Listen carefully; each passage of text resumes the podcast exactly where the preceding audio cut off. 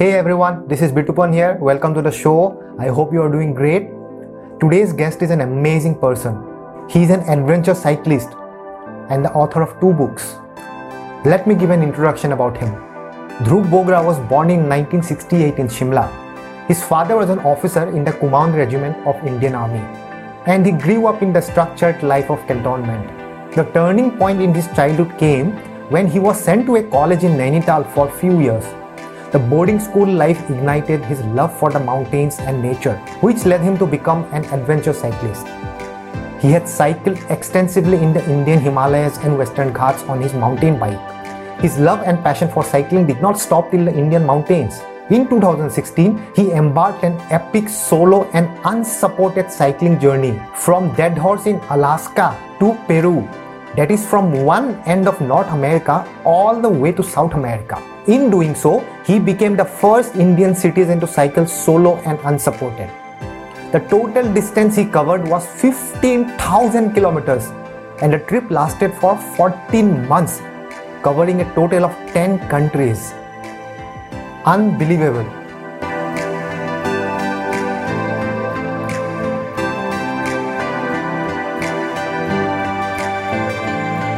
To give you an idea of how much is 15,000 kilometers, the distance between Srinagar, which is in Jammu, till Kanyakumari is 3,622 kilometers. You can actually go up and down from Srinagar to Kanyakumari four times and still not complete 15,000 kilometers. On top of that, his journey was not on plain roads. He passed through mountains, jungles, and unknown terrains. He slept on highways, he spent nights in jungles and he had to go through difficult situations like bad weather, snow, rain, storm, and sometimes encounter with wild animals, especially bears.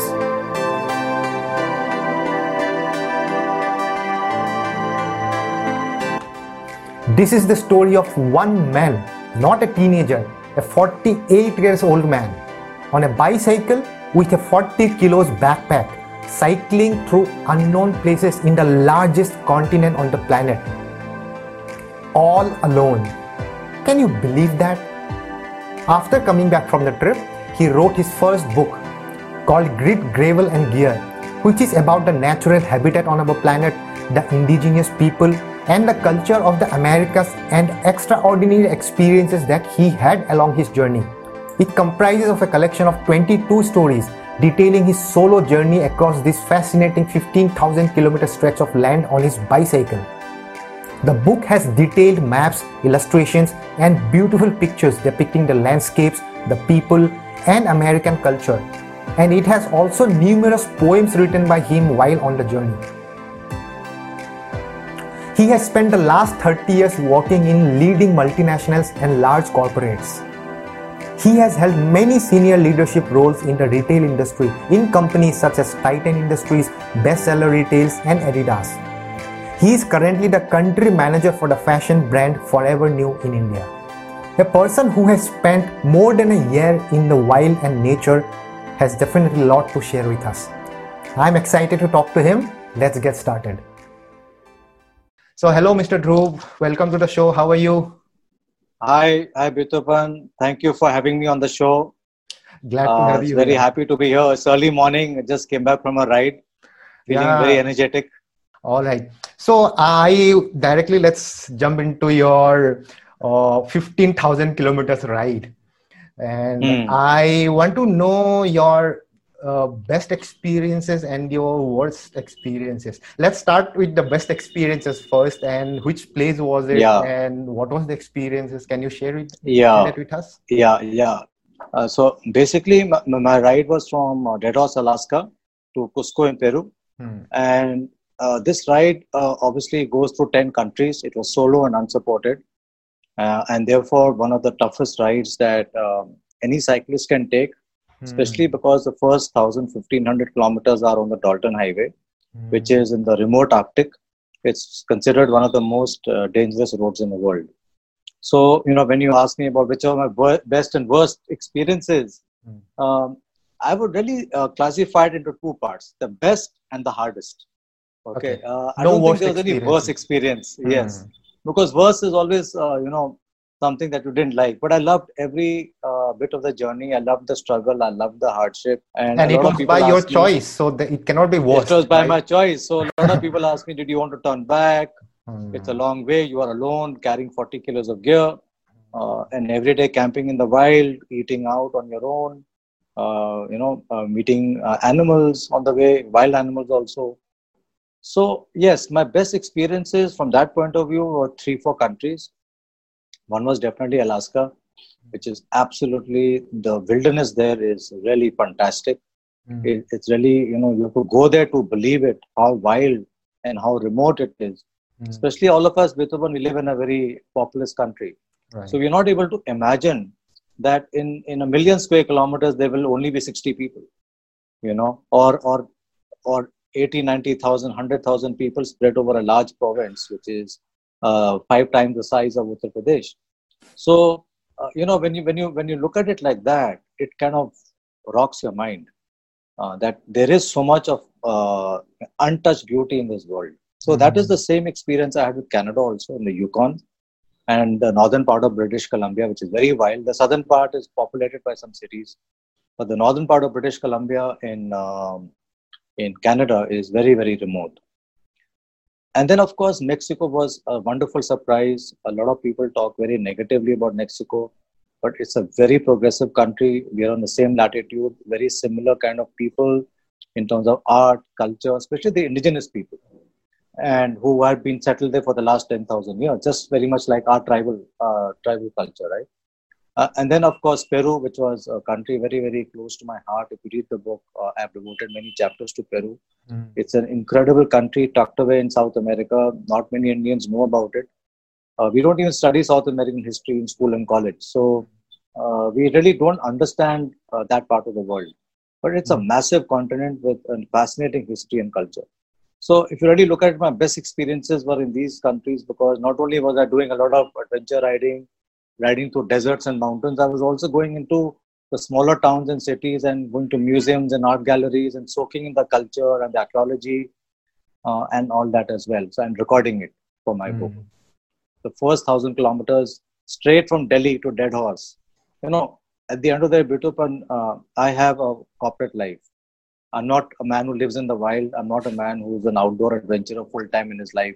Mm. I have a corporate life, I run a company uh, I work for a company. So uh, I have a nine to nine job or a nine to eight job, whatever you want to call it. So mm-hmm. I have my pressures as well. So to give up everything and go on this adventure and land up in the in a part of the world I've never been to before with a bicycle and 40 kilos of gear uh, was very hard. Uh, the first 10 days was the hardest. mm You know, mm-hmm. climbing hills uh, alone. There is no mobile service. There's no food on the way. You drink from the streams you cook your own food you have to watch out for bears you have to watch out for wolves so these are things that you came you across know, bears also right yes yes many mm. bears you know nine or ten bears so uh, how you have to teach yourself how will you how will you survive a bear attack if, if you're mm. alone and you're generally alone and a bear can attack you out of nowhere you can be camping mm. and you're eating and the bear can come out of the bush hmm. and come you know uh, looking for food so bears are generally not aggressive animals but they come hunting for food. They can smell food one kilometer away, uh, and um, they are not man eaters as such, but they can they can they can attack. really kill you, or they can uh, or they can attack you for the food you're eating, or if you're in the harm's way, or if you are between the cubs. Especially a mother will attack without provocation if she thinks that you are a, you are a threat to her cubs. Mm. So that so when you see a mother with cubs, you run a mile. I mean, you just freeze. You don't move towards them at all because the mother can behave very unpredictably. So yes, these are the some of the harder experiences. So why did you decide to go alone? I mean, did you not find any partner or somebody else to go with you, or was it your own decision to purposely go alone? I've always was a solo rider hmm. uh, from the time I started cycling in 2011 and 12. Hmm. At the same time, I did genuinely make some attempts to find someone to travel with. Hmm. I thought it would be good to have another companion. Hmm. Uh, but uh, even if it's, for example, for a part of the journey. However, you know, in long distance cycling, spanning over many months or maybe two years, it is very difficult to find a partner unless you're married and that person also enjoys your love for cycling. mm. it's very difficult to find a friend who will give up his job also along with you and go cycling for two years. Mm. Somebody, a lot of people told me, I'll join you in Colombia, I'll join you in California. Nobody came from India. Right. Uh. And I stopped depending on it. And um, there was one person that I tied up with, he was an American. And he, we both said, Yeah, I mean, we met on the internet. He was a very established rider. But unfortunately, because he was so established, because he had done Siberia and Africa in his life, he was a hardened guy. This was my first tour. So actually on the Dalton Highway, we, we started off together on day one. And then I lost track of him. He was so fast. Oh. You know? And and he obviously didn't want to wait for uh, for me because it was slowing him down. So we met again three, four days later at a place called Coldfoot Camp. But then I never met him again because uh, he was cycling too fast, his speed was different. So it's when you're cycling, uh, or whether you are running, you have to find somebody who's matched to your physical prowess and your athletic ability. Hmm. Otherwise, what happens is there's a mismatch. You know, you tend to slow each other down. If one is more experienced than the other or uh, more powerful than the other. I met another guy, a German guy, okay. and he said, uh, "Okay, I want to go from Deadhorse to Ushuaia, which is the, where I wanted to go in Argentina, but I want to do it in uh, 100 days." I said, "Then, I mean, 100 days means that you are cycling like almost 200 kilometers a day. And he was a young boy, you know, 20, 21, very strong and, you know, Uh, German athlete, you know, that kind of a thing. But his idea of the journey was very different. He just wanted to do it like for a record. Mm-hmm. My journey was different. I was going on a quest. I wanted to explore the world. I wanted to take pictures. I wanted to go to different parts of uh, different societies. And, you know, really, it was more sociological, adventure, historical, everything combined together your family must also have been family members who have been really worried about you right because hmm. You call yeah, them my after parents are very worried. Yeah. You just i'm just imagining how it would happen when you call them after a week and how is it going? You tell them yeah nothing much just about was about to get attacked by a bear but everything is going fine yeah yeah yeah, yeah, yeah, yeah. how would how would they react? Yes. Well uh, I would say uh, my parents were very, very tough about the whole thing. Okay. Uh, and I think uh, they, they they sort of took it very um, very well, very bravely, I would say, because. Mm-hmm. Um, and firstly, I think it's also their confidence and faith in me and belief that they let me go also. In the sense, without without resorting to too much of pressure, don't go. Initially, they were against the whole trip. My mm-hmm. family, my relatives, everybody was against it. Hmm. But when they saw that I am really, really keen to do it, and obviously I was 48 then, so how do you stop a 48 year old guy from doing what he wants to do? Mm. You know, especially when he's independent, totally, you know. Um, you, you can stop your 18 year old from going, you know. Mothers will emotionally blackmail maybe. But uh, you can't stop a 48 year old guy from doing what he has to do. So you accept it. How was your health during the whole journey? Did you have any health issue in between? I had uh, no health issues till I crossed over to Mexico. Okay. Uh, in Mexico, I think because of the change in weather uh, mm. from the US West Coast to uh, slightly warmer, though it was January and it was uh, very nippy, it was 18 degrees during the day uh, and maybe about 12, 13 degrees in the night, not very cold. But the change in temperature and the desert wind, I got bronchitis. then I got typhoid later on after three, 4,000 kilometers. I got typhoid in Mexico but once I recovered fully, I rested properly for about a week or 10 days. Once I recovered fully towards the end in Mexico, I never felt sick again after that. Okay. Uh, whether it was Central America or Peru, my health was absolutely fine. Uh, I was quite strong. Uh, and it has to happen. I mean, in, in, in 14, 15 months, if you fall sick once or twice, it's normal. I'm surprised that I got so wet in the rain in America all the time. Mm. And I, I, and I was so cold and I was eating from the road in uh, in Canada and Alaska, but I never had a single day where I was my stomach was out my throat was bad. Nothing. It was perfect. It was just beautiful health. Whereas in the city, you're always falling sick. Uh, I mean, every four months you have some sore throat and you have to take antibiotics. But here I was cycling 50, 60, 70, 100 kilometers a day, eating mm. not enough food, and exerting myself so much every day and sleeping on the roadside in a tent Hmm. Nothing happened. And that taught me one thing, which is, you know, people who live in the villages, people have a hard life, they hardly fall sick. Why? Because their life is so balanced.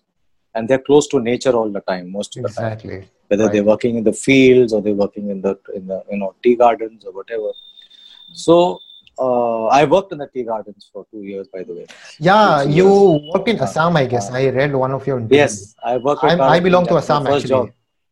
Oh yeah, that's why I told you. Uh, so I worked so in. Um, where in Assam? I worked in near Sibsagar near Namrup. I'm from Sibsagar. Borhat. Okay, so I was in Borhat. Bor- okay. Which is in Sibsagar district, actually. Uh, uh, uh, right. So my first job was there. I, I was uh, managing a tea garden. I was assistant manager that time, way back uh, in '89. Okay, so did you live in the inside the town or uh, in in? No, no, I lived in the tea garden. Okay, okay. I lived in Borhat, which was uh, 30 kilometers from Namrup, I think. Mm-hmm. And then from there, I moved to Diflu, which is near Numaligarh, just mm. opposite Kaziranga. So when I was working in Assam, hmm. I had a motorcycle and I used to go with another colleague of mine. We have motorcycle uh, up to Karbi Anglong, to Dibrugarh, hmm. to Tinsukia. Uh, you name the place, uh, we've been there. And I think those early days, I was just 21, 22 there, riding in the dark, nice. you know, uh, with, with all sorts of problems going on in those days, as you're aware. Um, we were fearless. I mean, we went into forests and jungles and nobody ever troubled us Okay. Mm. Uh, uh, nobody ever sort of waylaid us. People used to say, oh, elephants will come, or you know, there used to be robberies on the highway. People would drop trees and stop you and rob you and go away. Right. Those things used to happen in those days. Mm. It never happened to me. So that way, I was fortunate. I think, and one of the lessons I learned on this journey with Open is that if if you start fearing everything in life, you will attract that event into your life. Very true. Okay, so if you fear, you will attract it. So don't don't fear it. Remain positive, and it will not happen to you. So everyone said you'll get robbed in Mexico, you get shot. There are gangsters, there are drug wars, and yes, they do happen. But not once did I ever have a single bad experience cycling 4,000 kilometers in Mexico's roads. Mm. And the same thing happened in Assam. I mean, um, there was a lot of insurgency going on in those days, and we were mm. in the tea garden. We were people used to say, "Oh, you know, they'll come and all that." Nothing ever happened. I just want to so, add yeah, that other... you told about attracting fear. That's actually yes. an universal rule. I mean, emotions are what? Emotions are energy in motion. Yes. So whatever yes. energy, whatever emotion we generate most of the time, we attract those emotions. If we keep exactly, on thinking exactly, in fear yes. all the time, if we see the news and just think that everything is negative all around, yes, obviously we'll attract that situation, right? yes yes uh, so i also minimized i stopped watching the news while i was on the journey uh, very less i watched very less news hmm. i think the only news i followed was trump getting elected to becoming president while i was in the us because i was in the us that time that the uh-huh. morning he was elected uh, okay so nice. yes people were super depressed around me but uh, i couldn't escape that news but I, I stayed away from the news for almost one and a half years so like i said you attract what you what you think and uh, what you believe. So tell me about your book. Uh, what readers can find in your book, and what can they learn from your book? Well, uh, I'll show the book to yeah, your readers. So that's mm. uh, Grit, Gravel, and Gear. Mm. It's a 387 page book. The book chronicles my journey, not day by day, but I've taken 20, 22 segments from the journey from across 10 countries and told stories of uh, like you said, the best and the hardest moments and the great experiences that I had, mm-hmm. the people that I met, the animals, the culture, the indigenous tribes, uh, and the cycling journey itself. So it's not just a cycling book, it's an adventure book. It's about exploring new worlds, seeing with new eyes. Mm-hmm. Uh, I talk a lot about uh, cultures, I talk about myths and beliefs. I did a lot of research. Uh, whether it was the Maya people, the Aztec people, the Inca people, um, and also about towns, little unknown towns that are so amazing. For example, the town of Tequila in Mexico okay. has the world's oldest functioning distillery. You know, and uh, we heard about the drink tequila, but we uh, I doubt if anyone even knew there's a town called Tequila in Mexico which makes tequila. Oh. You know, and and that is the origin of tequila. Okay. So you know, things like that, very interesting things. Uh, or the Maya or Tikal, the capital of the Maya Empire in Guatemala so the book is full of interesting information, experiences, conversations with people, art and culture. Uh, it's full of pictures, a lot of black and white pictures, a lot of color pictures, maps. So the maps are there, and I wrote a lot of poems on the way. So those poems are also there. Hmm. So if anyone loves poems, they can pick up the book, and they're poems about love, about uh, loneliness, about the hard life on the road, the beauty of the land, so to speak. It aims to interest and entertain. Right. You know, the idea is to make it entertaining. I always kept the reader in mind, mm. especially in India. So if I had written this book, if I was a European, my, my style would have been very different. Mm. But in, for an Indian reader, I have actually explained a few things uh, which other people in other countries who cycle a lot or do these kind of things would know naturally.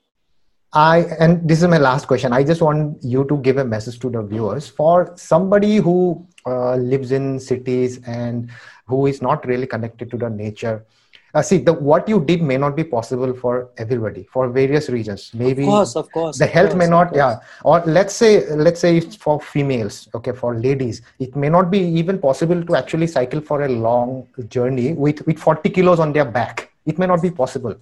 But still yes yes of course by living by living in the city how can people still connect to the nature? What best they can do Okay, I think, uh, and this is a very good question, Bitupan, because uh, when I talk about the book and I talk about the journey, a lot of people think, oh, I can't do this. Mm-hmm. You know, I, that's not the idea. I also didn't start like that. I think the most important thing is not to think about physical poweress, but to be close to nature. Right. You know, uh, we are going through a very interesting time in our history of the world um, the roads are quieter. There is a lockdown going on. Don't fear the lockdown. Just step out in the morning and hear the birds in the park. Uh, try and find out if within your state there is a nice sanctuary you can go to, like a day trip or maybe half two hours away. Drive to the sanctuary early in the morning, either yourself or with your wife or your girlfriend or your children, whoever, or you can go alone, and spend time just listening to the birds and just walk walk for five kilometers, walk for three kilometers, and set, you know, a daily routine or a weekly routine for yourself that I'll make it a point to go to these sanctuaries. Exactly. The sounds of nature heals you, it bonds families, it bonds you with yourself, uh, and also makes you a kinder, gentler, more compassionate person. So right. I think this is what we need in life, whether with the society we live in, which is so torn apart by divisions of all types uh, nature heals you. Right. And gives you a perspective. A perspective that we are all part of the same earth. We're same part of the i used to go around hugging trees you know in alaska and canada because they mm, were thousand nice. year old trees. Wow. And they gave me energy right? Ah. uh, and same way i mean when did we last hug a tree which is really beautiful? Mm. so i think we need to understand we are made of the same dust. The trees uh, our cellular structure. And we will always be in harmony with it if you allow it if you allow it to come to our life very nice okay that's very important true all right fine sir so it was great talking to you thank you so much for your wisdom you. and also we learned a lot from your experiences and with Bitupan, I wrote a second book called Away. Away, yeah, uh, which is available, uh, mm-hmm. which is available as an ebook. That's about my adventures in the Himalayas. Uh, so I hope people, maybe some people, can take inspiration from that. That it is possible to get away for four to six days, mm-hmm. and still keep your job and be happy. So, uh, all the best to you and your show in the Thank future, you, and right. to you personally. Thank you. Thank you, sir. Bye bye.